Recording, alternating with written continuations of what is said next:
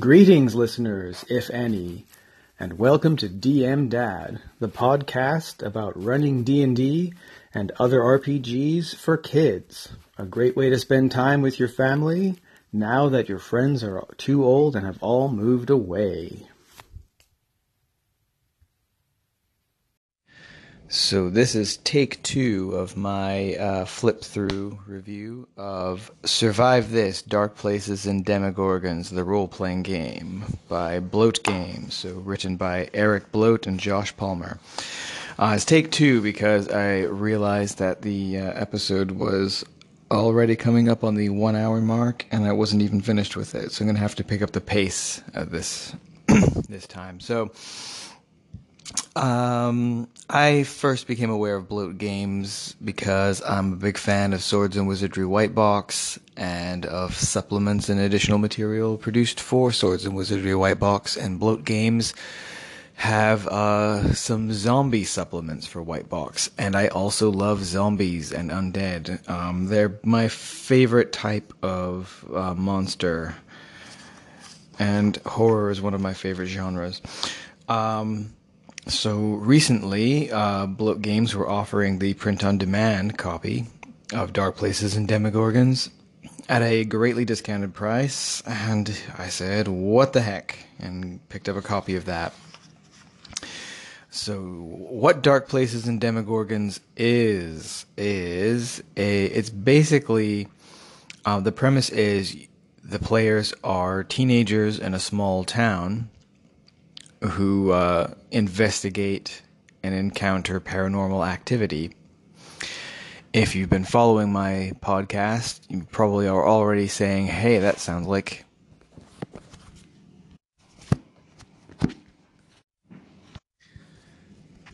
Kids on bikes.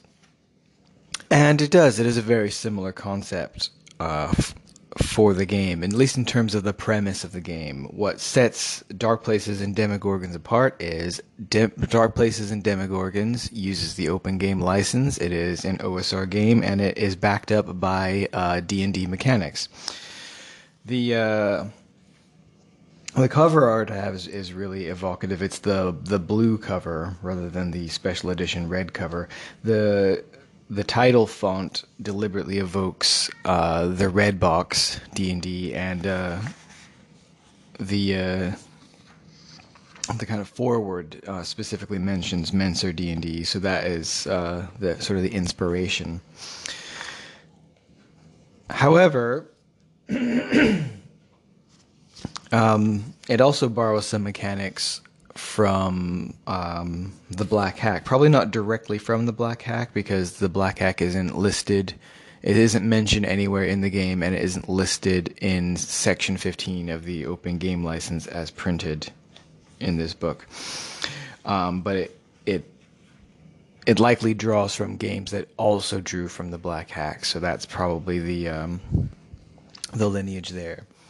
It opens with some flavor text, just setting the scene, describing the 1980s in Jefferson, Jeffersontown, Kentucky, a small town where lots of creepy stuff has been happening, um, and the local reverend is blaming it on a role-playing game called Dark Places and Demogorgons, which is abbreviated DP and D and percent, obviously. So when you glance at it on the page, it looks like D and D, and it's it's a really it's a really exciting twist that this game has. There's almost like a um, a metafiction element to it, where the game you're playing is called Dark Places and Demogorgons, and in game your characters are playing a fantasy role playing game called Dark Places and Demogorgons.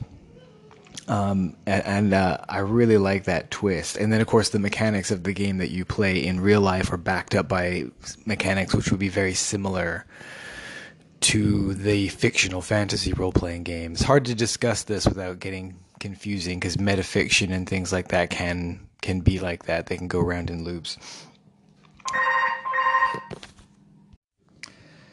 I even wondered if it would be possible to run a very simplified D&D game within this game, like have your have your the players player characters roll up characters for D and you know, go through just a, a really brief scenario that could foreshadow some of the main events, but that would take a lot of planning. However, you know, the door's open.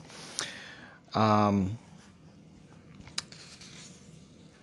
the next couple of pages uh, says basically just a two page spread which briefly explains what a role playing game is and how to play it it's only a two page spread in fact it doesn't even cover both um, pages well there's a there's a third page which is about half a page too um, that describes character genera- generation um, one thing that struck me going through this uh, the first time is that although every RPG rule set has a section for absolute beginners, for the most part, this rule set is written by gamers for gamers.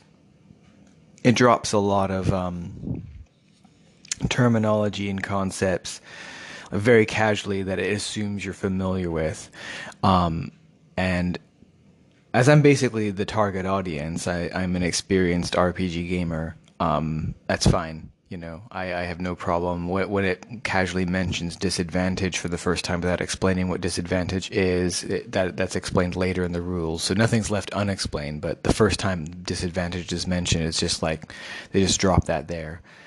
But I know what disadvantage is, and so does so does pretty much everybody who plays D and D, and that's the core audience of this: people who are already playing fantasy role playing games, and they know what these concepts are. Whereas I think Kids on Bikes was definitely because it's such a departure from D and D style mechanics. I think it took greater pains to explain its concepts to people who were unfamiliar with role playing games. And from being involved on the Kids on Bikes Facebook community, I know that there is a number of people who are running that game who have never even played a role playing game before. That's the, that's going to be their entry point. Because not everybody actually wants to play a fantasy role playing game, but that doesn't mean they don't want to play a role playing game. But Dark Places and Demogorgons is at heart a fantasy role playing game and is backed up by those mechanics. Um, it is marketed as an OSR game, and that's where it's placing itself. Whereas Kids on Bikes has nothing to do with D and D style fantasy role playing games. So when you get into the the meat stuff, the attribute bonus chart. So basically, you're going to roll 3d6 in order. and the order is strength, intelligence, wisdom, dexterity, constitution, charisma, and survival. Survival is the unique stat that they um, use just for this game. There is a picture of a sheet of lined paper with all the character information, like a blank character sheet written out, and you can get these, I believe, for free from uh, RPG and RPG Now. And I love this character sheet. Um, of all the free or very cheap downloadable OSR character sheets that I have found, this is the only one that puts the stats in the OSR order the strength, intelligence, wisdom, dexterity, constitution, charisma. That order, that's actually the second order. The original order was strength, intelligence, wisdom, constitution, dexterity, charisma. That's the white box order. From the Greyhawk supplement, which introduced the thief class onward, that's when dex became one of the uh, prime requisites. So that's when dex was moved ahead of constitution. The reason the stats are in this order is they are in order of primary requisite prime requisite stats for each of the character classes, and they're probably originally in Gary Gygax's preference. That I, I believe Gary Gygax liked fighters best, and that's why strength has always been first, and he liked wizards next. So that's why intelligence is second, and then eh, clerics, wisdom, and then the thief class because that was the Johnny come lately. That wasn't one of the original three character classes. And then you have things that are important to everybody in order of importance. Constitution, because everybody needs hit points. And charisma, because, you know, it's going to affect hirelings, henchmen, and, you know, uh, how good you are at talking monsters and other villains out of killing you. So this is the only OSR character sheet that puts the stats in the right order Um, all the other ones, they, they have these beautiful designs on them, but they put this they put the stats in modern order that was adopted in second edition Advanced Dungeons and Dragons, which is dividing them into their three physical and three mental stats. And I mean, is this a big deal? No. They're still the same stats, they still work the same way, but it really pisses me off when they don't put the stats in the right order. If you're if you're marketing your sheet as an OSR sheet, you need to put the stats in the OSR order. And even Frog God Games, in the the uh, the character sheets that come in the back of Swords and Wizardry, don't put the stats in the correct order. They put them in the modern order, and I just don't understand why.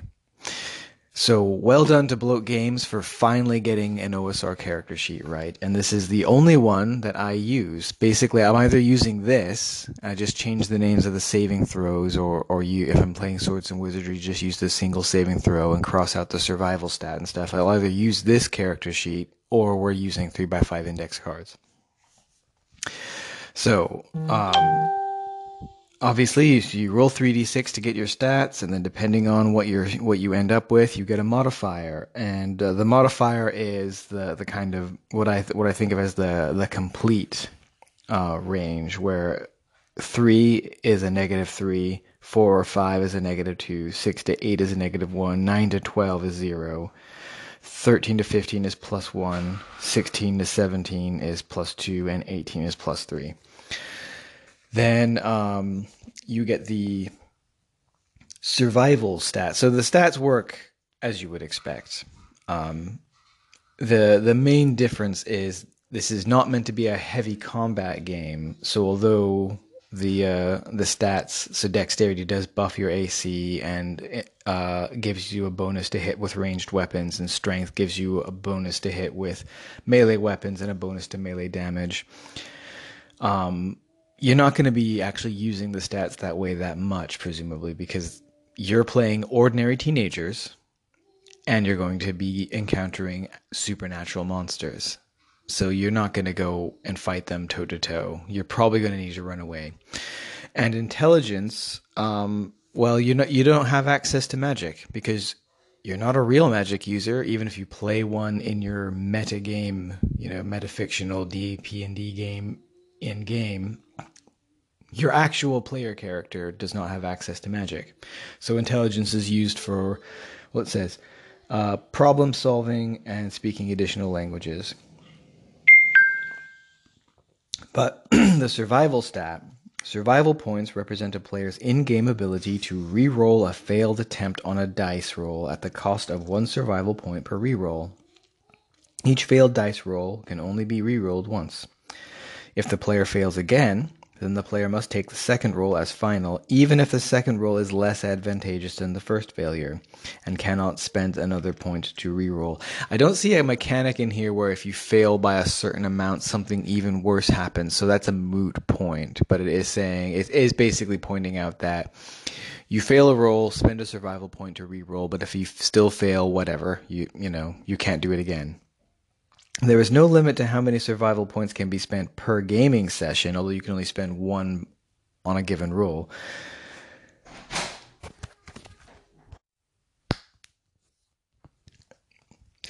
However, survival points are only recovered at one point per gaming session, so spend them wisely. So, I mean, if you rolled your 3d6 for survival points and you got a 3, um, and you spent one during a session, then the next session you'd get that point back. But if you spent all three, you would still only get one back, and then you'd have only one for that next session. Hit points. This is different.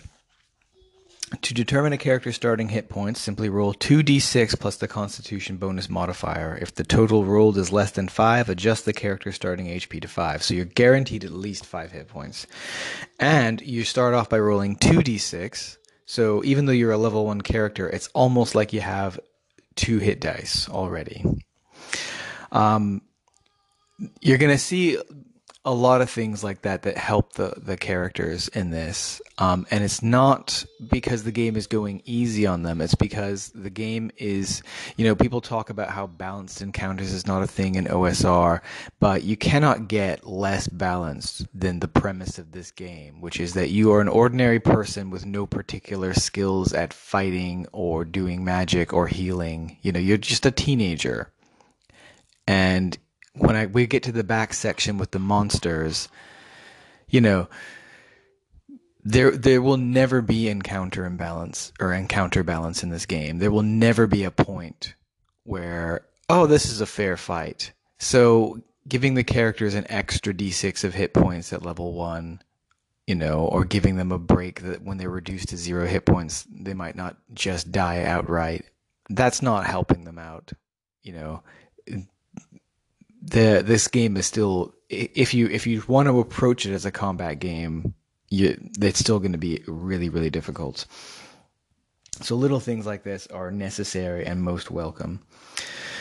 HP are lost as the character takes damage during the course of a session but can be regained with rest. Resting for 8 hours will bring the character back to full HP.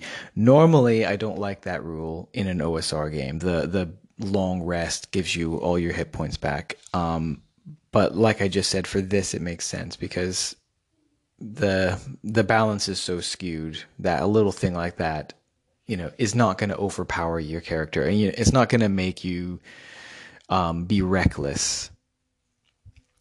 Um, obviously, you do get an additional uh, 1d6 plus Constitution bonus modifiers um,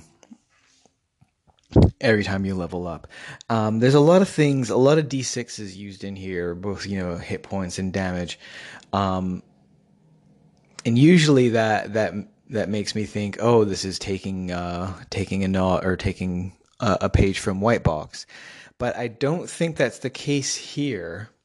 Um, especially because Eric Bloat specifically referenced Mentzer D and D um, I think the reason D6s are used so frequently is to to simulate that real worldness that this isn't a fantasy world where you have more hit points because you're a different class and where you can swing a really big sword and do extra damage. The fact that everything is based on a d6 as far as the characters are concerned is to you know, underscore the fact that you're just an ordinary person and a D6 is all you got. Mending wounds. Um, after at the GM's discretion after combat, a character can attempt to mend wounds on another character, restoring 1d4 HP. This requires 5 minutes of uninterrupted concentration to perform and can only be done once per day. Note, a character cannot perform this on herself. I use the mending wounds house rule in uh, white box as well. 1d4 hit points once per day is not a lot. Um, it's really more about it's really more about keeping the game moving because a level 1 character would have to go back to town after every single encounter if they if they didn't do that. And you know, the game I'm running for my kids for instance is is basically a hex crawl so they'll never get anywhere if every time they meet something, they have to go back to town to, to and heal up for several days. And you know that since they're level one, their cleric can't he- cast any healing spells, and they haven't found any healing potions. So, mending wounds once per day to get a couple of hit points back is not imbalancing the game. And again, it's one of these things that even if you don't like that rule, is pretty necessary here. Another thing I noticed is that whenever there's a pronoun, a generic pronoun used, it's always the feminine. So it's a bit of inclusive language on the part of Bloat Games. So uh, well done for that. Saving throws. This game has unique saving throws. Now it has five saving throws, um, and they are not specifically attached to the ability scores. Well, so that would be six saving throws anyway. So it's definitely um, harkening back to the original D and D style saving throws. However, they have unique names. Um, one thing about the uh, the original D and D saving throws, you know, death and poison, and uh, wands, and um, paralysis, and polymorph, and dragon breath, like I, I I can get my head around why they're grouped that way. You know, things that want to kill you outright, um, limited magic, um, things that want to change the physical nature of your body, like polymorph and petrification, dragon breath, which is usually a dodging out of the way thing, and staves and spells, which is like hardcore magic. I get, I get, I feel like I get why those saving throws are there. I never understood the numbers. I never understood where Gary Gygax got the the numbers, the target numbers that you needed to roll to make your saves. I am 100% certain that there was a logic behind it because I don't think Gary Gygax did anything without some kind of logical rationale. I'm just, I cannot for the life of me figure out what that rationale was. I don't know why the fighters one goes in a certain direction and why the magic users one is different. I just, I've never understood where those numbers came from. So, where do these numbers come from? Well, um, what you do is you roll 4d4 plus the character's constitution bonus for each of these, and that's how you generate the target number. Um, so it's completely random. Um, and I really like that because you're probably going to end up with numbers that look at a glance like the original D&D saving throw target numbers, but they won't be. They won't. They won't. There won't be any real logic behind it, apart from the fact that you get a little bump if you got a high constitution. And then it's a roll under or tie system, and this is the first. Um, this is the first hint of borrowing mechanics from ultimately from the black hack is that that uses a roll under, although it is a a tie is also a success, whereas in the black hack you have to roll under. A tie is still a failure. So basically, whenever you need to make one of these saves, you roll a d20 and you want to roll under or tie that number. And if you roll higher than it, it's a failure. And the saves are courage, critical injury, death, mental, and poison. So courage saves are rolled. Um, they're basically like a morale save for a non-supernatural opponent or dangerous obstacle. So the the game master might require the character to, um, when faced with something scary but not supernatural, to roll a courage saving throw. If they fail, then they get a, a cumulative plus one to their rule every single time they fail. So um, it will be harder to pass if you um, if you keep failing.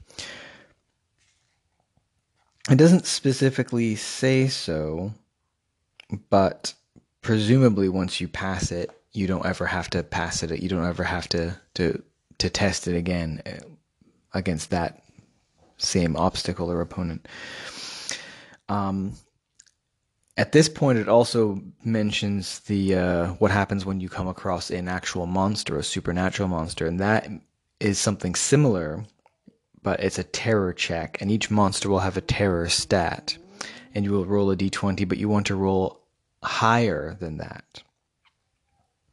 Now, notice here it specifically says for the saving throws, roll under or tie, and for the terror check, it says roll higher than the terror stat. That almost implies that you know you know like in the d20 system the armor class if you equal the armor class it's still a successful hit. If you equal the dc it's a success. Um, this implies that you need to beat the dc or beat the monster's terror stat however as a as a game master if you don't think that's fair you could probably easily just say you know equal or exceed um, it says in bold, terror checks are not saving throws, and I think one of the reasons that's in bold is because it is it goes the opposite way. Instead of like the black hack, which uses roll under for everything, or the D20, which uses roll high for everything, this mixes them. So the saving throws are a roll under, and everything else seems to be a, a roll a D20 and roll high. If you fail either your courage check your courage saving throw or your terror check, you have to roll on the failed courage terror effect chart. It's a d6, so a 1 in 6 chance of each of these outcomes. You run away at full speed and are terrified for 30 seconds. You are partially stunned, you take two steps back and lose your action. You urinate in your pants, lose your action, and you are at negative one to all rolls in AC for the encounter. You faint for one minute. You attempt to find a place to hide and cower for the next 30 seconds. You loudly scream like a little kid for the next 30 seconds, lose all actions. So that's a lot of fun. The next save is critical injury, which you roll when you take 50% or more of your maximum HP in damage from a single attack. So if your max HP is 10 and you take 5 or more from a single attack, you need to roll a critical injury saving throw. Um, if you succeed, then you suffer only the HP loss. However, if you fail, then you lose all bonuses and you're at negative four on all die rolls for the next 12 hours. It just says for the next 12 hours. It doesn't say that you could rest to negate that. So you can take eight hours of rest potentially and still have four hours of being at, you know, negative four and no bonuses. That's, you know, that's a significant consequence. It's also another reason to stay out of direct com- com- uh, combat with the um, the scary monsters. Now, um, one of the reasons I'm doing this right now, well, there's two reasons that I'm doing this review right now. One is Chuck Thorin did a flip through of uh, Vigilante City, another Bloat Games uh, RPG. Um, and I thought that turned out well, so I thought I would have a go at doing this one. And the other thing is that Colin Green had asked me about the Black Hack, and this uses some um, mechanics from the Black Hack. And we're about to get to one of the big ones. Um, when I reviewed the Black Hack, I pointed out that I wouldn't use it as my core or base system, but I would pull things out of that. Um, when when Questing Beast did his review of the Black Hack, he pointed out that all the rules are very modular, and you could just pull individual rules out of them and add them to your game without really upsetting anything or breaking anything. And that's kind of what I think. That's kind of what Bloat Games has done here. Is that it's it's mostly emulating um, a version of basic D and D, and therefore it looks very similar to old school D&D like OD&D and any of the basic clones. It has a lot of overlap with that. But he's also pulled out some mechanics that um, are famous for being in the Black Hack. Although even those mechanics were apparently famous in the OSR blogosphere before. So one of these is the death mechanic. And um, Questing Beast in the black in his review of the Black Hack pointed out that the way that the, reducing to zero hit points puts you out of action makes it harder for you to die in the Black Hack. Check out because you you can't you can't go to negative hit points in the black hack. You just if you if you're reduced below your maximum, you're still at zero, and the same rule of rolling on the out of action table applies. But check this out: death saves are rolled when a character sustains damage, taking them below one hit point. Oh wait, never mind. I was thinking that was negative one hit point. Um, so it actually is the same rule. Um, I was thinking that there that there was going to be one rule for negative hit points and one rule for zero hit points. So it actually is the same rule. It's the out of action table. So if you if you reduce to zero, um, you uh, you're out of action for the rest of the encounter, and then if you if the rest of the party survives the encounter, you um, roll on the out of action table, and it's it's pretty much identical to the um, to the black hack table. Uh, one is KO'd, just knocked out. Two is concussed. I think it's called fat head in the black hack, but it's the same idea. Disadvantage on all tests. Cracked bones. Your strength and dex and con are temporarily at negative two for the rest of, for the next day. Four is crippled. Your strength and dex is permanently reduced by two. Disfigured is your charisma is reduced to four permanently. And six, dead, not alive anymore. So uses the same language as the Black Hack. So anyway, I'm glad I caught that. Um, this is probably my third or fourth read through of the uh, the rule set, and like I said, my my second take at uh, doing this review. And this is the first time I've realized that that's not saying you roll a death save at negative one hit points or below. It's it's below one hit point, which is zero or less. Um, one thing that's not clear from the wording is whether you roll the death save and then presumably die if you fail, and if you succeed, and then uh, when the fight is over or they are out of danger, a character that is taken out of action can roll on the table below to see what happens to them. So it actually does make it a bit more deadly than standard black hack because with black hack you don't roll a saving throw when you're taken out of action. You're just out of action. Um, and then once the fight is over, then you roll on that out of action table and you have a one in six chance of dying. Um, where this it seems to me that when you're reduced to zero or less hit points, you make a death save. Then, if you fail, you die. If you succeed, you still have a one in six chance of dying, assuming the rest of the party survives the fight. Um, and then, you know, the last two saves. Mental saves are ruled when a character's willpower is tested and their mind or their mind is assailed by a psionic attack. This is another one of those things like disadvantage, psionic attacks. These things are mentioned here. They're not explained until later, but you know, experienced role players know what these terms mean. Um, and then poison is, you know, a poison, a poison save. Um, it just says the character uh, who fails the poison save succumbs to the effects of the poison. Um, this doesn't have a lot of save or die poisons. It has more like poison damage. You save or take the poison damage. Um, and that's, yeah, so that's saving throws. The next section is background. So there's a, a, a D100 list of backgrounds. And what you do is you roll twice. So you roll and you get two background features. Some of them are just flavor. Some of them are, well, actually, quite a lot of them do have um, mechanical benefits as well, but they're, they are all, they're this is a great list. Like, I'm not going to read all 100 out, but I have read all 100. And if you get this, I recommend you read through them because they are they're wildly entertaining and evocative. Um, like number one, your parents are always out of town. However, the fridge is always full. You have new clothes and extra lunch money. Add sixty-six dollars to your starting money. That's six d six, not sixty-six. Um, there's a lot of foreign exchange student ones. So you're a foreign exchange student from Brazil. You speak English and Portuguese. You're very handsome and pretty.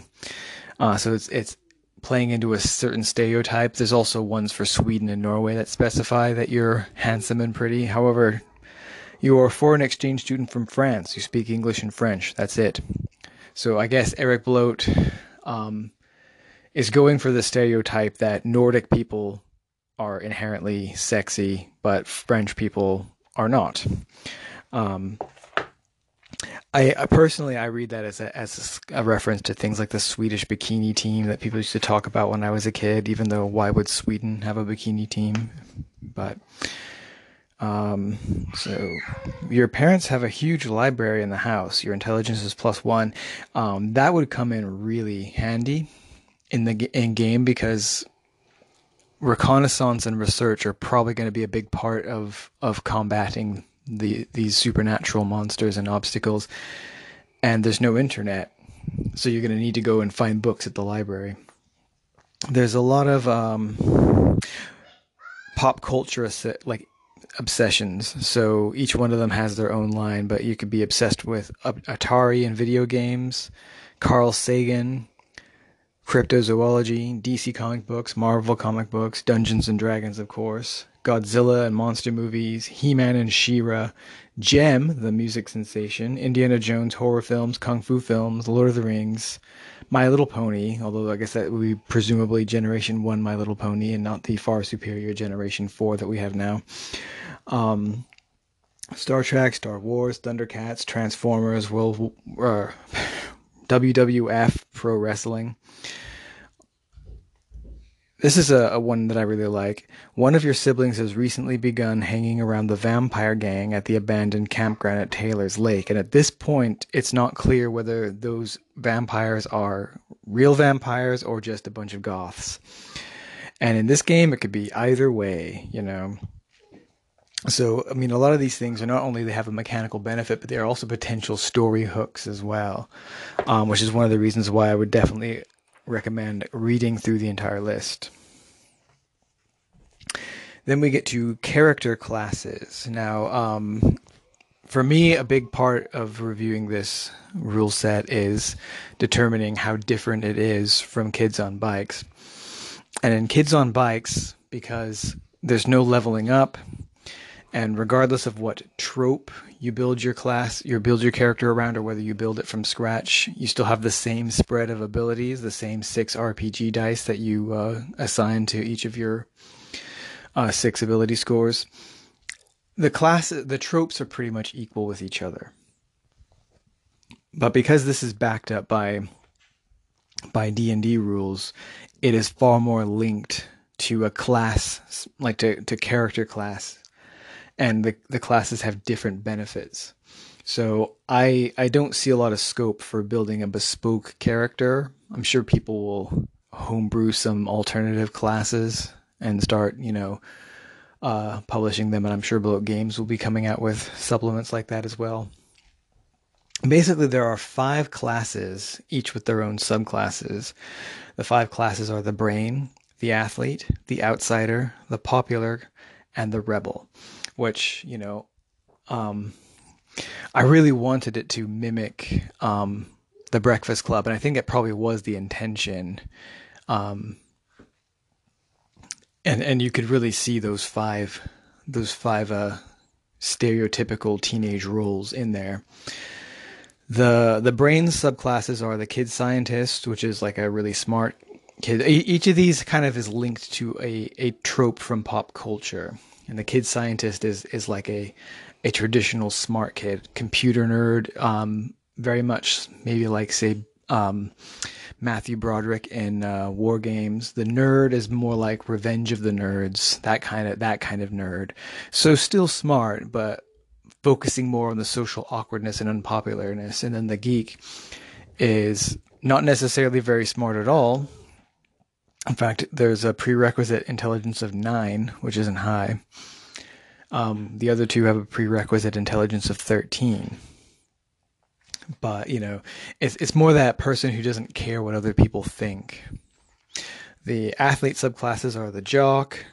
Um, so that's the typical, you know, captain of the football team, popular kind of person the extreme athlete, which is more like a, a skater or maybe BMX bike, that kind of think about films like Rad, you know, or Gleaming the Cube. Those are some some tropes you could uh, you could draw on, and the Karate Kid. So somebody who's really good at karate and obsessed with kung fu and things. The outsider includes the breakdancer, the goth, and the metalhead. Um, the popular kids it's uh, the subclasses are the preppy, the princess, and the teen heartthrob. The preppy to me is described in terms that remind me a lot of say like James Spader's character in Pretty in Pink, the kind of very um, very dismissive of other people, very arrogant and classist. Um, some of these things, I feel like it would be hard to have them in a party, you know. But then again, maybe that's not really how this like kids on bikes doesn't assume that the party will be or the players will be acting together as a party. And maybe that's not the right assumption for this game either. Maybe you're not always meant to be in the same place doing the same thing, working together. You know, maybe there's more scope for antagonism between the players um, which isn't really my thing usually. I don't like to see the players, uh, the player characters fighting with each other. Um, I know a lot of people like that kind of drama. It's not my thing. Um, but there's scope for that here if that is your thing. And then the rebel, the bully, which is you know a school bully, the hood, which is more of a criminal and says that you get access to uh, stolen goods or drugs, and the punk rocker, of course. So those are the classes. They each come with their own skills, beginning skills. Um, and the skill system, as we'll see later, um, I think owes a lot to um, modern D and D. Even I mean, you can put ranks in it, so it even feels like three, third edition, three point five. Um, advancement, you the, this the the game only assumes you go up to level five. At least it only specifies up to level five. Um, it's pretty consistent. It looks like um, from uh, as as you uh, as you advance. When you reach level two, you get a plus one bonus to something. Um, when you when you advance to level three, you get some extra bonuses. When you when you uh, reach level five, a common thing is you get to use two consecutive survival points on a failed roll. Um, as long as that roll has something to do with your class ability. Um, as we saw with survival rules earlier, your the standard rule is you can't you can't spend another survival point to re-roll if you've already done it. You can't do two in a row. So at level five, you'll be able to do that if it's a a role that has to do with your class, like using a class weapon or a piece of equipment or a class skill. They each come with um, their own starting money, representative of their social status. Um, for instance, the preppy has 1,000 D6 dollars. Now, nobody's going to roll a thousand D6s. So, personally, if I were building that character, I would roll the D6 and then multiply it by a thousand. And then I would actually write it 1D6 times 1,000. But because most of the other classes have, you know, 4D6, 6D6, um, they're using the consistent notation. But I think realistically, nobody's going to roll a thousand D6s. So, the skills and how do they work? Um, each character selects four skills at level 1 in addition to the class skills, which are detailed in the class descriptions. Each time your character levels up, your character gets two more skill points plus their intelligence modifier. The maximum skill points you can assign to a particular skill is 5. Also, your skill level cannot exceed your character's level. Um, so this feels very much like it's it's building it more on the model of third edition and 3.5 with putting doing ranks and things like that. Um, each of those ranks is presumably giving you a plus one. Um, and of course, there's a corresponding attribute to each skill. So the skills are art and music, basic athletics, brawling, computers, cooking, dancing, driving, first aid, electronics, intimidation, investigation, knowledge general, language, martial arts, mathematics, mechanics, outdoorsmanship, paranormal, persuasion, ranged weapons, science, video games, and wrestling. Um, so again, that feels very third edition 3.5 to me. Um, one, some things that I like, you can only have one fighting skill. So if you choose brawling, you'll never be a martial artist or a wrestler. If you choose martial arts, that's what you're going to fight with is martial arts. Um, I like that driving is a skill. Like I'm not a big fan of skill systems, especially in OSR games. I'm, I'm not actually a big fan of them in modern D&D either, and I find that I'm using the skill system less and less when I run 5th edition. But I do like that there's a driving skill here because when you start to turn 16, not everybody starts not everybody does as well with their driving test. People, you might fail your driving test. Maybe you don't start. I started actually one year late. I didn't get my driver's license until I was uh, 17. So it becomes this thing that a lot of teenagers can drive legally. They don't all have access to a car, and not all of them can drive. And I feel like putting that as a as a mechanic is a is a good way to represent the reality of being a teenager. That driving isn't something you can take for granted. I also like this first aid skill. So if you remember with healing, with mending wounds, you have to spend five minutes to heal 1d4 hit points. If you have the first aid skill, this requires one minute of uninterrupted concentration and can be done three times a day. So you get to do it more frequently, not just once a day, but three times a day, and it only takes one minute. So there's an advantage to kind of taking that as a skill. Um, then there is age. So I like I really like this. You don't choose your age. You roll your age randomly. You roll 1d4 plus 13. So you're going to get somewhere between 14 and 17.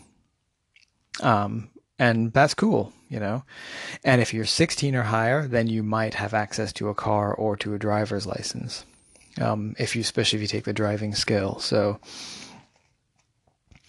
there are three alignments: good, neutral, and evil. So it's doing the three-point alignment system, but doing good and evil instead of lawful and chaos. Um, that probably makes sense. For good and evil have always been easier to understand for most people than law versus chaos, but like aren't all teenagers chaotic? So um I can dig that. Um and then armor class, all uh, characters have an armor class of a base armor class of 10 and then they get their dexterity modifier. The cool thing about armor class in this is that because you're not an actual medieval warrior, you do not actually have access to armor. So you these are the kinds of things you use for armor apart from your dexterity modifier. A leather jacket or leather pants, either of which will give you a plus 1. Football pads will give you a plus 2. Combat boots will give you a plus 1.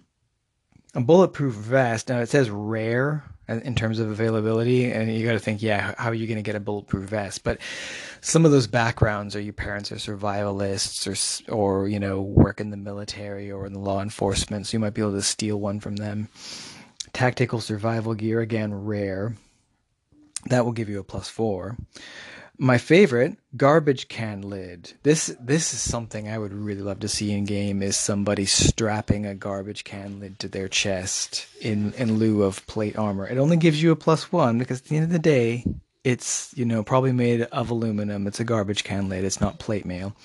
Motorcycle helmet. That's that's pretty cool.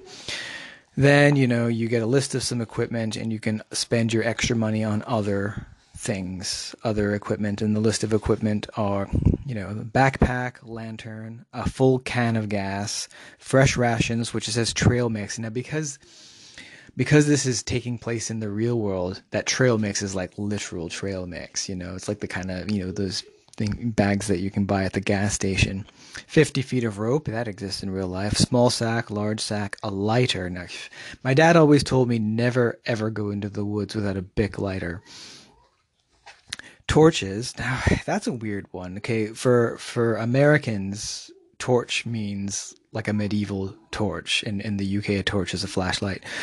Um, I don't know where you would get torches in real life. When I was a teenager, I wouldn't have known where to get torches or how to make them. But maybe, maybe, maybe if I'd stuck with the Boy Scouts. I would have would have known that. A canteen, you know, you can get those from Sporting Goods Supplies. A long stick, so there's your ten foot pole. It's probably not literally ten foot, ten feet, but um, when I read this, I have you know an image of like the the scene in Stand by Me where River Phoenix um, gets a long branch and starts poking the uh, the pond that's blocking their path and he's like, hey, it's not that deep. We can walk across, you know. A quiver of arrows or bolts. Um, well, you know, when I was a kid, I had a friend who did archery as a hobby. I'm sure he had an arrow and a quiver of arrow or a, bow and he had a bow and a quiver of arrows. So, you know, and knew how to use it because that was his that was the sport he did. And of course a flashlight. Then you can get these weapons. Now, you know, the weapons include things like brass knuckles, a baseball bat, a cross crossbow, a knife. We could all probably get a knife, pepper spray, a nightstick, a whip. Uh, so weapons list the weapons list below below. I think it should probably be above. They do one oh there's a there's a separate list of weapons that do one HP of damage, and the target is then stunned.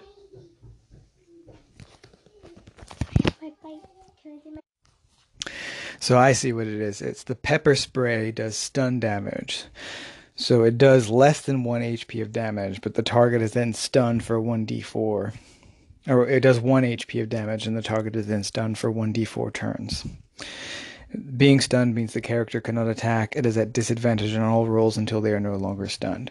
Um, all the other weapons do basically a d6 or a d6 plus or minus 1 or 2 um, which again sounds like it's based on White Box, but I think is really just meant to uh, emulate how much weaker these characters are than a standard fantasy character.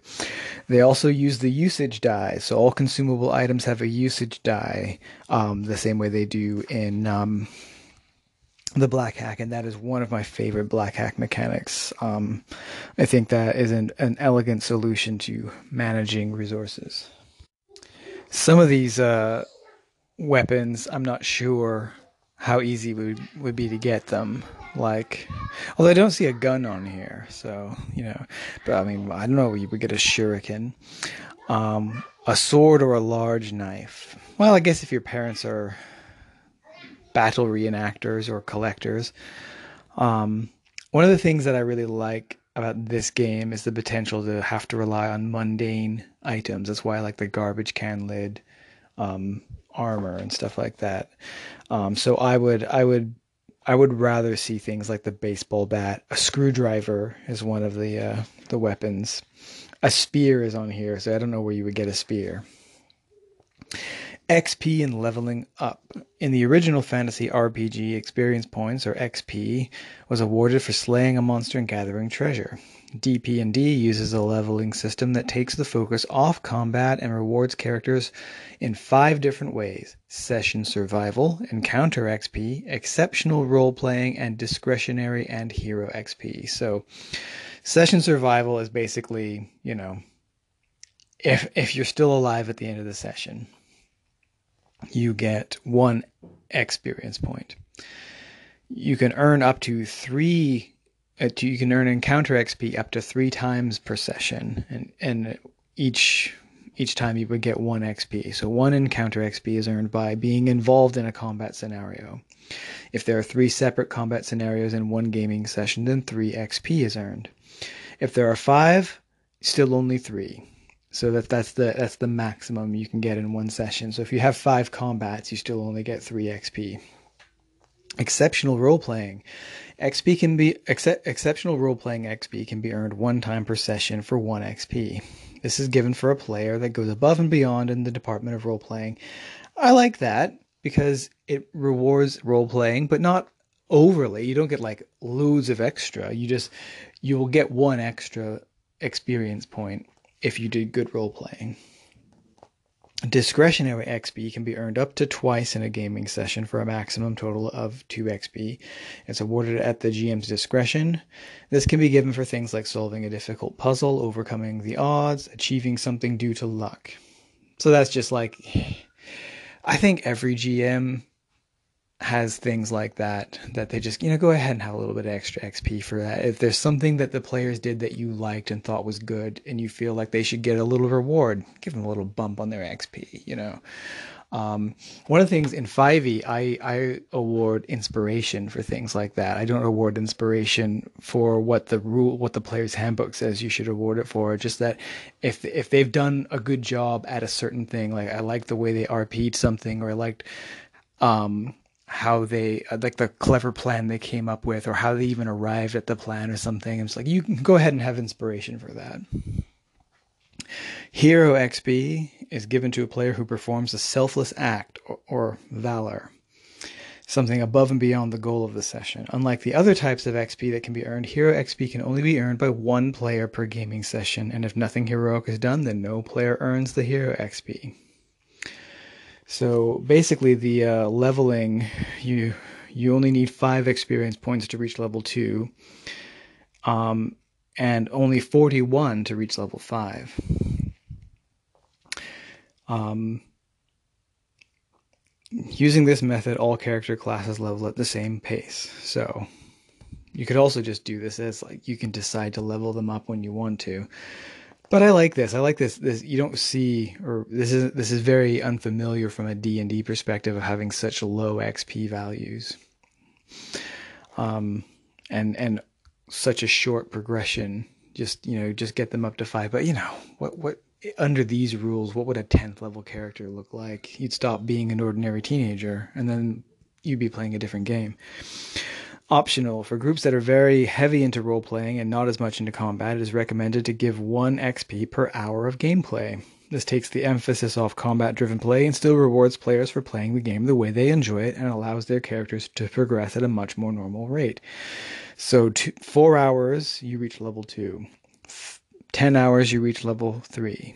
And to reach level five, it's 35 hours.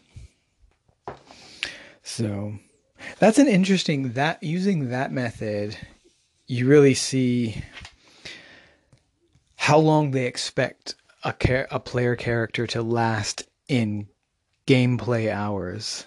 That by the time you have see if you broke, I don't know, the sessions down into four hour sessions, you know, seven times. So, I mean, it's basically there's a there's a time limit on how long you're going to play this character, and after you've clocked up 35 hours, you've reached level five. You're probably going to have one last really big adventure, and then you're probably going to retire that character and start all over again. That's a that's an interesting uh, an interesting way to envisage the progression. So. Then there's a lot of pre-rolled characters, which are at least for, for no other reason, they're at least good to see what a finished character would look like. Then there's an example of play, which basically focuses on a skill check. And it focuses on a couple of skill checks with an NPC. Um, that's interesting because I, this is not a combat game so it showed by not including combat in the example of play that one, once again underscores that this is not about fighting monsters but it also it's a very modern uh a modern skill check scenario. It's like okay i i rolled into i roll investigation to search for clues and they rolled a certain number and then the, the game master's like you don't find any clues and when I think of an OSR game, I think of you'd have to say they said they were searching a football field. It's like, well, where are you looking? A football field's a big thing. You can't search the whole thing in a reasonable amount of time. So where are you looking first? What are you looking for? What do you what? Where would you search for clues? And there's none of that in the example of play. It's just like I roll investigation to search the football field for clues. It's like, oh, okay, you don't find any clues. That feels like a modern game to me, not an OSR game. But then again, you don't have to run it that way you're the game master. You can go ahead and make them be specific about what they're looking for and how they're looking. So, one of my favorite sections is the section that comes next 1980s versus today. It's basically just a list of nine, like 1980s things with their modern equipment or equivalents. Paper maps. Today we have GPS and Google Maps. I would actually have preferred this to go in the other order and start with the modern thing, and then use that to look up the 80s equivalent. So I find myself using the, the today column first. Man buns, old lady hair buns. You know, so that the modern, the today, shopping online, 1980s, mail away shopping from catalogs. YouTube today, MTV, 1980s. Here's my favorite Bill Cosby, Bill Cosby. Kindle, reading an actual book. Searching online, phone books and dictionaries. That is um, a great one to have listed here because it's going to affect the gameplay. You know, if you need to find out about a, something, the history of a of an area, a rumor, a region, a monster, you know, people in the modern world would reach for their phones and Google it. You can't do that in the 1980s. You have to. That's why so many of these characters come with library cards as part of their starting equipment. Is because you need to go look things up. Texts, fax transmissions. Ah, blockbuster video stores. The modern equivalent is Netflix or Redbox. Um, this is this is my other favorite one today. Social media 1980s, socializing. Some of these are a little bit judgmental, um, but I grew up in the 80s and I, I see where he's coming from. So that's basically the whole of the players section. The rest of it is the um, the game master section. Um, so there's rule. Uh, so uh, it specifically says Dark Places and Demogorgon should not be a combat heavy game. The character classes presented in this book are not medieval warriors and wizards who are equipped to battle dragons and mythical, mythic beasts. The classes here will fare well when fighting other normal teenagers, but are not designed to do full frontal assault on most of the monsters later in this section. I like how it spells that out. Um, DP&D works at its best when it is run as a monster of the week style campaign, and that's also how I run Kids on Bikes. It's like what what uh, paranormal experience are they going to have this week? And I, I think of things like the X Files, like not the mythology episodes, but the ones where it was just a monster of the week, or or other earlier monster of the week type things. Even like Scooby Doo, you know, every week there's a new mystery. This game draws inspirations from movies like The Goonies, E.T., and The Lost Boys, and TV shows like Stranger Things, Eerie, Indiana, and Scooby Doo. And then it has its own Appendix N, um, full of uh, ways to draw inspiration for your game. And reading that list is like reading a list of all the things that I loved when I was a kid in the 80s. Um, I love this. Rules versus rulings. DP&D requires a minimum of two participants, one player and one game master. Because I sometimes only have one player, um, it's really good to have a game that specifically says you can run this for one player. Because um, you might not be able to get a full group here. The GM should work with all players to make the most enjoyable experience possible. Um, yet it's the GM's duty to make fair rulings, and it's the player's duty to accept these rulings as final without argument. Then there's a note on house rules, which is saying, you know, basically, th- this is the kind of thing that I think we all can do with remembering. House rules can create a unique and more fun way to play a role playing game, but inconsistency or constantly changing rules can make for a turbulent gaming experience for the players. This is basically reminding you to make sure that you are clear about house rules, that you don't change them on the fly or keep changing it without warning, so that the players know the players need to know where they stand. And I think that is important. I often think of things from a game master's perspective, which is like I have the right to make whatever house rules I want, but keep in mind that you you don't want to accidentally pull the rug under your players' feet. They need to understand the ramifications of the cons- of the choices that they're making, and that often requires them being abreast of your house rules. Time and turns, it uses the black hack terminology of moments and minutes, which I mentioned when I re- when I was discussing the black hack. How I don't feel the need to to I don't like the term moment anyway. To me, a moment is a very vague a unit of time. It's not even a unit of time. It's an indiscriminate, brief amount of time that is memorable in some way.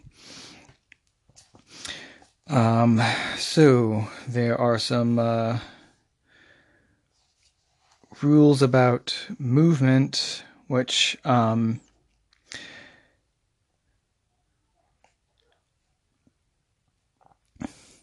outdoor movement is capped at um, a hurried movement is 18 miles per day, a march is 9 miles per day, and a stroll is 6 miles per day. But then you could possibly have access to a vehicle and increase that. Um, standard movement rates refer to a character's ability to move around on foot. Um, they're non combat rates. They don't actually give those rates um, in the character class description. Um, but this game kind of feels, especially because there's not going to be a lot of tactical combat. It feels like you, you know, why bother even having the movement rates? It's just a re- how how much distance can you reasonably expect to cover? So there's rules for triggering traps, locked or barred doors, and lights, and they feel very much like the rules that you would know from old school D and D. There's rules about advantage and disadvantage specified. Um, difficulty checks for skill rolls, which are very much in line with 5th edition. Easy is 10, medium is 15, difficult is 20, and near impossible is 25. So, although the skill ranks remind me of 3rd edition in 3.5 and Pathfinder, this spread of difficulties reminds me more of 5th edition. And there is the rule of the natural 20 is an automatic success and the natural 1 is an automatic failure. Encumbrance. This is uh, very much like the Black Hack. A character can carry a number of items equal to their strength uh, attribute without issue. Carrying over this amount means they are encumbered, and all attribute tests are at disadvantage, and the character can also only move somewhere nearby. You know, I wonder if when they're talking about the movement rates, if they were just talking about those vague um, nearby, like close nearby, distant, far away. But um, yeah, because it uses those the the the theater of the mind vaguely defined distances that you have in the black hack. So yeah, if you're encumbered, a character can only move somewhere nearby, and they simply cannot carry more than double their strength. So that's pretty much the exact wording from the Black Hack. It's not a million miles away from James Bond's Untold Adventures either. It's a really good way of dealing with encumbrance without having to total up the actual weight in pounds of all your gear. I really like that. It's one. Of, it's another one of these things that it saves you on bookkeeping without foregoing the resource management um, obstacle.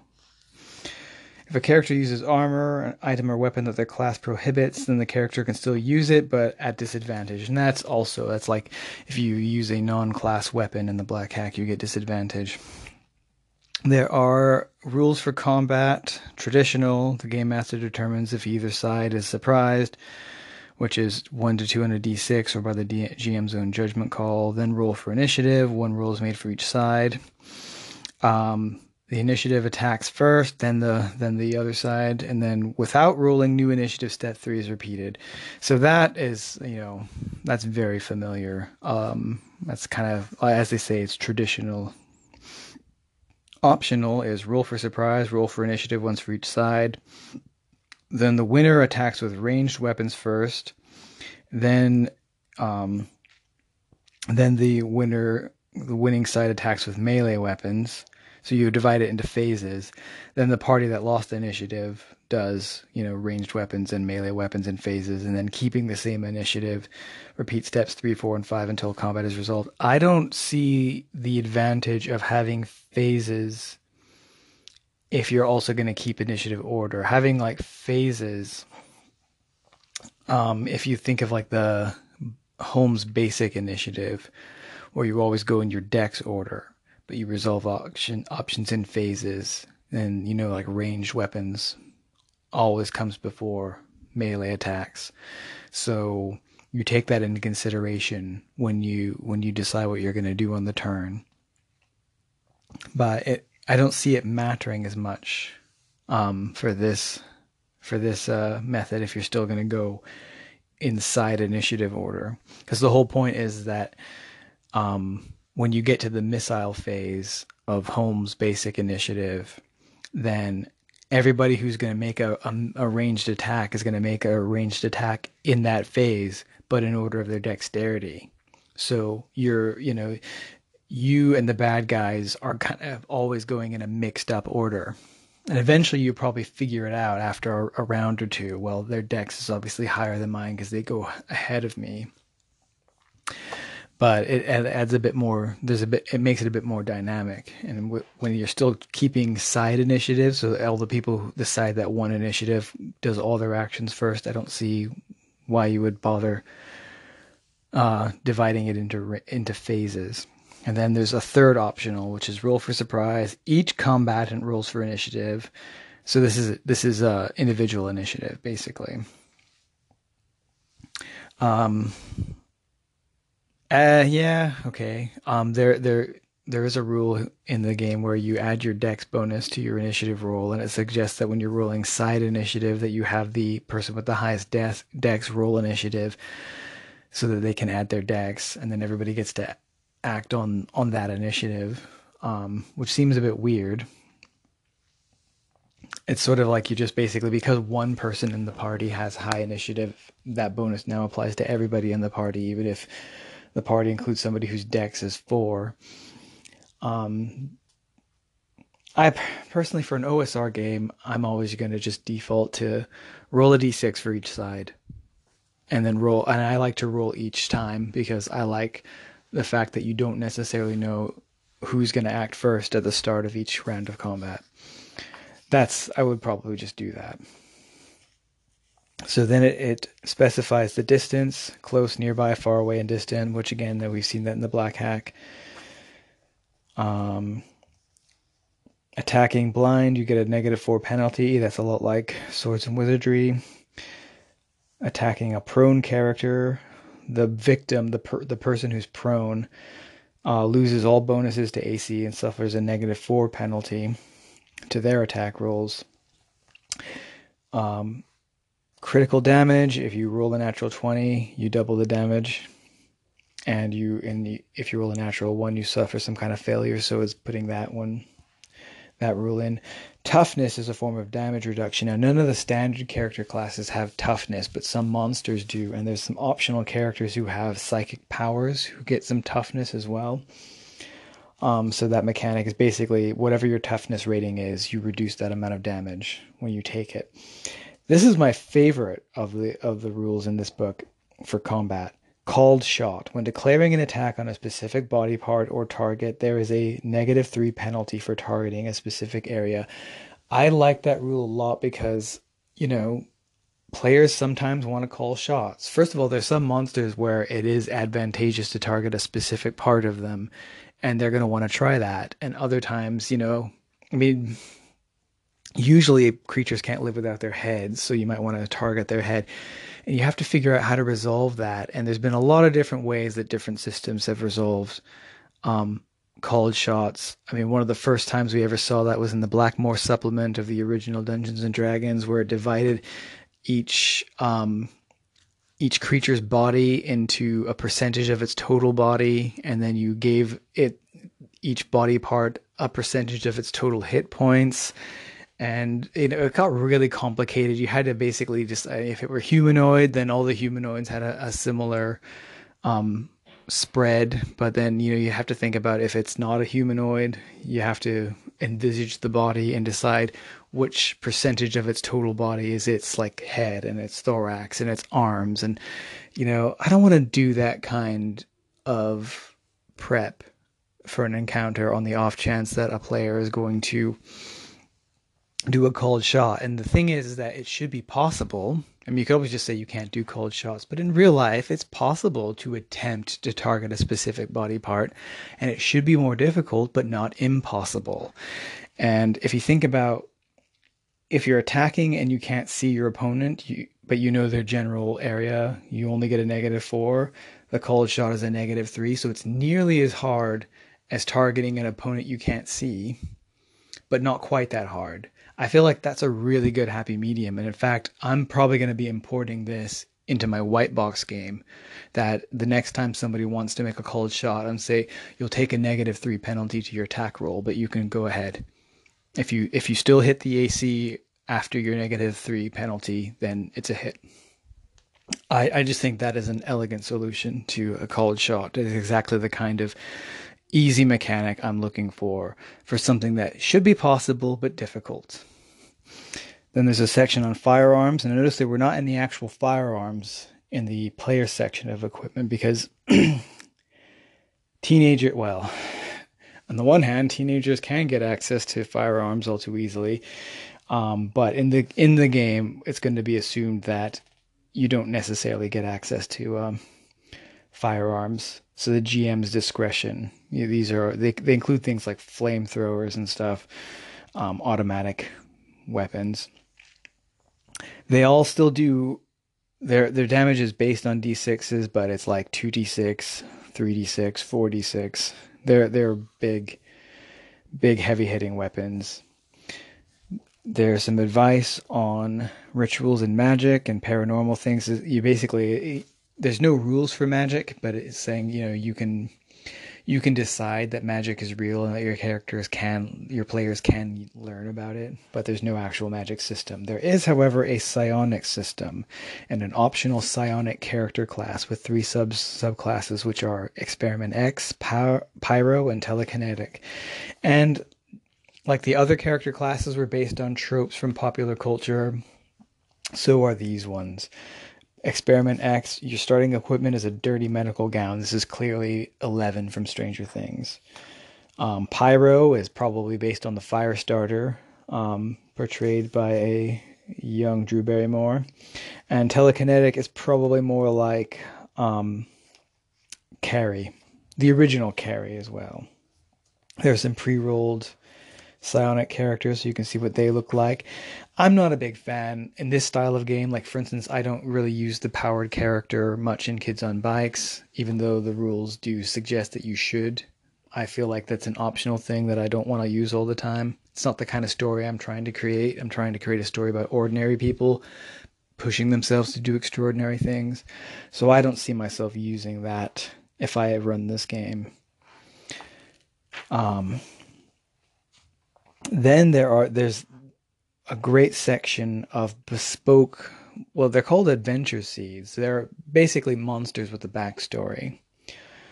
Um, the first one is called alien life form which if you remember that's what alf stands for from the television series alf um, although the description of this is much more like et there's a lost alien who um, who's presumably a good person and your characters can meet this person, meet this alien life form. Its name is Ninau, and uh, try to maybe help him out. Ninau comes from the planet Nanu, which is probably a reference to Mork from Ork. Nanu, Nanu. Um, so this is like it's a monster, but it's not really a monster. It won't be a villain. There's the chupacabra. The adventure hook for these chupacabras is there's a mated pair of chupacabras, and they're going to be breeding. Gremlins. This killer of your dreams. Now it shows a, a, woman with her face missing, but the description is basically her name is Mandy Kugler, and it's you know it's like a female version of Freddy Krueger. Um, and yeah, so she attacks people in their dreams, and in her dream in the dream world she's nearly undefeatable, but if you can pull her out of her dreams, she becomes more of a normal person and is defeatable. Phantom Fairlane, that's basically a haunted car. So think about Christine, the Stephen King book. There's a there's a a gorge in this town called the Popelik Gorge. There's a train trestle that goes across it, and a family lives near this train trestle, and they have a they they are custodians of a goat monster, a goat man called the Popelik monster. And this monster has its own adventure hook. Basically, it um, it can be quite adversarial, but it doesn't really attack unless provoked. So there's a lot of role playing opportunities with this. It's it's scary and it's deadly, but it won't necessarily fight you. Um, there's a gang of werewolves called the Silver Bullets. Now the name Silver Bullet is definitely a reference to Silver Bullet, the Stephen King novel. However, it's so it's a gang of of Native American werewolves. I feel like that's kind of getting into taking inspiration from Twilight. Um, but these are these are traditional werewolves. You know, if they, if they bite you, you might become a werewolf, and they're not in full control of themselves in their wolf form. Son of the Mothman, so it's like a um, a smaller version of the Mothman. Tara the Clawed Menace. So this this thing attacks people at Lover's Lane, and it um, presumably is um, the ghost of a woman who is betrayed by her lover, and she now attacks other lovers. We had the silver bullet werewolves. We also have the teenage werewolf. This is a genetic werewolf, so it can't pass its werewolfism on to you if it bites you, and it retains control of itself in wolf form. But it's basically like it's basically Teen Wolf. Teen Wolf Scott Howard, portrayed by uh, Michael J. Fox. Michael J. Fox is mostly known for playing Marty McFly and Alex Keaton. So the, this werewolf's name is Marty Keaton. So it's clearly a reference to um, Teen Wolf. And that's the end of these specific adventure hook monsters. What I like about them is that so many of them are unashamedly inspired by an actual film or book. Um, and I um, in my last podcast, I talked about how you know you shouldn't be afraid to rip a famous story off for your adventure, and even like run the Hobbit. You know, even if your characters, even if your players know they're running the Hobbit, because they can make different decisions than were in the book. They don't. Want, they're not, you're not expecting them to play the exact book word by word.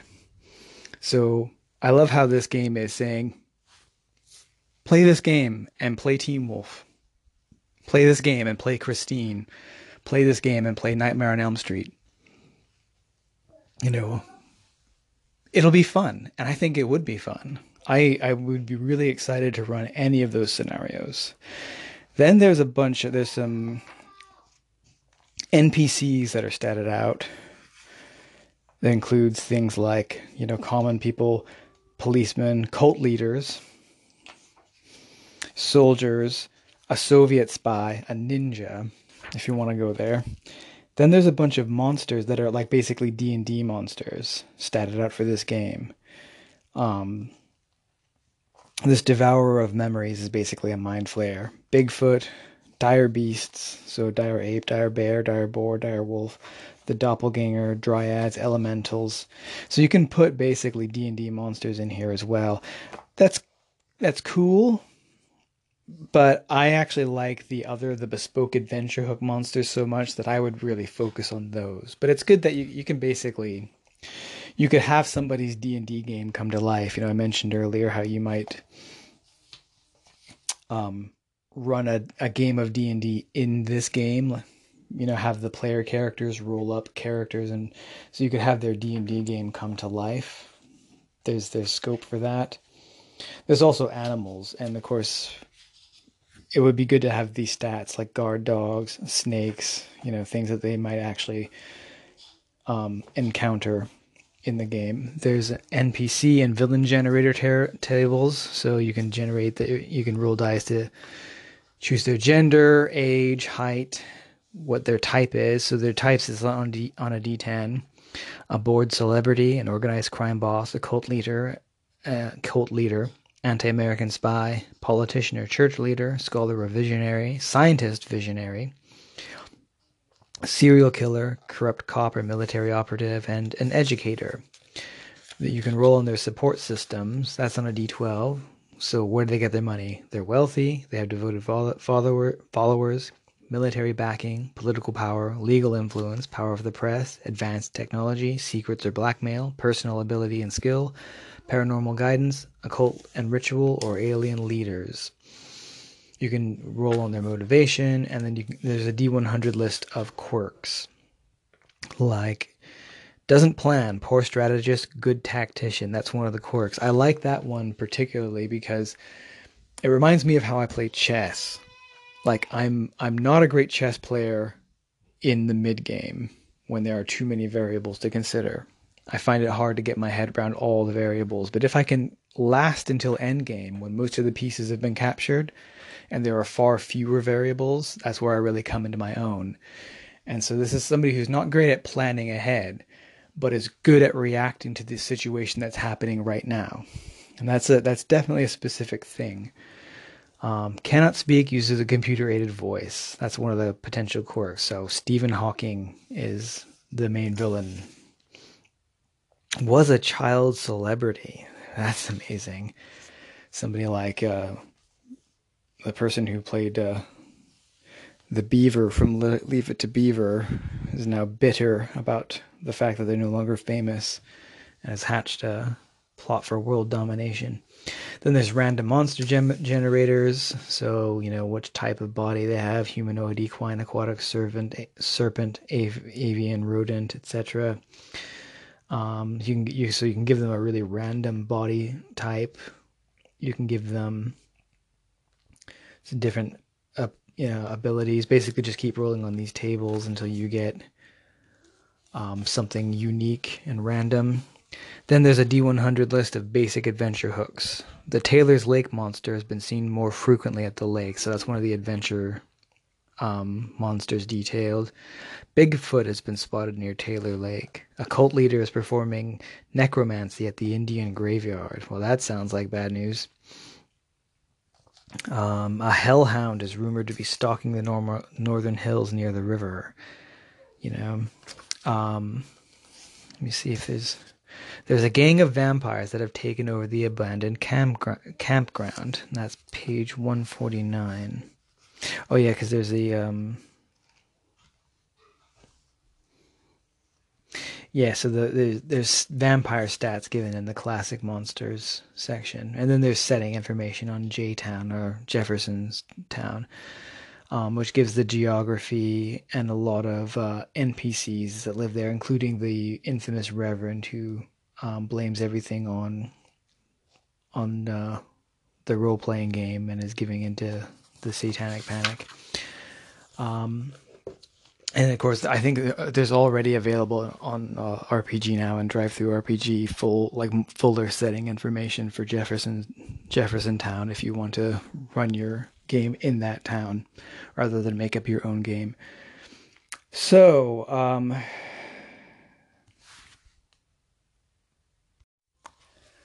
I ended up rambling just as long as I did in my first draft. Um, so we'll call that a fail. Um, I may not do many more of these reviews like this because it's uh, I'm I'm really intending to limit the length of the podcast to well I think I'm averaging 40 minutes or something 48 minutes. Um, maybe 30 minutes is what I should be aiming for. Anyways bottom line uh, should you get this game this looks like a really fun game. I cannot see how you could play this game and not have fun. Um, everything about it looks amazing. Um, would you should you get it as opposed to Kids on Bikes? You probably don't need both games, um, but again, Kids on Bikes is not an OSR game. It's not marketed as an OSR game. It's not backed up by D and D mechanics. It's much more of a storytelling game. There's no leveling up. It's also not restricted to the 80s time period. So if you're not into the 80s, you probably would want that game. Um, and uh, this game is is it's completely based around the 80s. Although the background work has gone into linking it to that period, and they've done a really great job. Um, and because it is uh, linked to uh, old school mechanics and classes and class progression and experience points and stuff like that. If you're looking for more of a D&D based system, then this is going to be the one for you. Um, I probably won't switch to this for my kids because especially since this con- combines d20 roll high for eight for attack rolls but roll under for saving throws and uh, the skill system, I feel like that is probably too many mechanics for my five year old. Um, so I will stick to the much more rules light kids on bikes. Um, what I think I probably will do is I will. I've been trying to sell the uh, RPG group I game with at my friendly local game shop on on kids on bikes, and they haven't been taking the bait. They may. Uh, they may be more interested in this because it, it'll have more familiar mechanics to them. Or I'm I'm really intrigued by or inspired by the the uh, fact that it says you just need a minimum of two participants, one game master and one player. I've been trying to get my wife to play an RPG for a long time. And I wonder if I could convince her to uh, roll up a character and we can start doing some some exploration, and then maybe ultimately, all my end game for this is I'm trying to get my entire family as my RPG group. Um, then we could all do that together as a full-on family activity. So, um, but yeah, this is a this is an amazing game. It's right up my street. Um, I can't think of anything I really dislike about it. I do note that it combines um, mechanics from several different editions of the game. That's not a problem for people who've played all those editions. You're not going to get lost. Um, but that is one thing I'm aware of. That's the closest that comes to a negative. Um, but it wouldn't stop me playing it or running it, and I wouldn't I wouldn't be worried about running it or getting lost. Um, and this this this looks like a rocking good time, and um, yeah, I can't I can't see people playing this and not having fun. It's just um, it's an amazing game, and I'm really glad I got it. So until next time, uh, thank you for sticking with me to the bitter end of this excessively long podcast. Play well and let the dice roll where they may.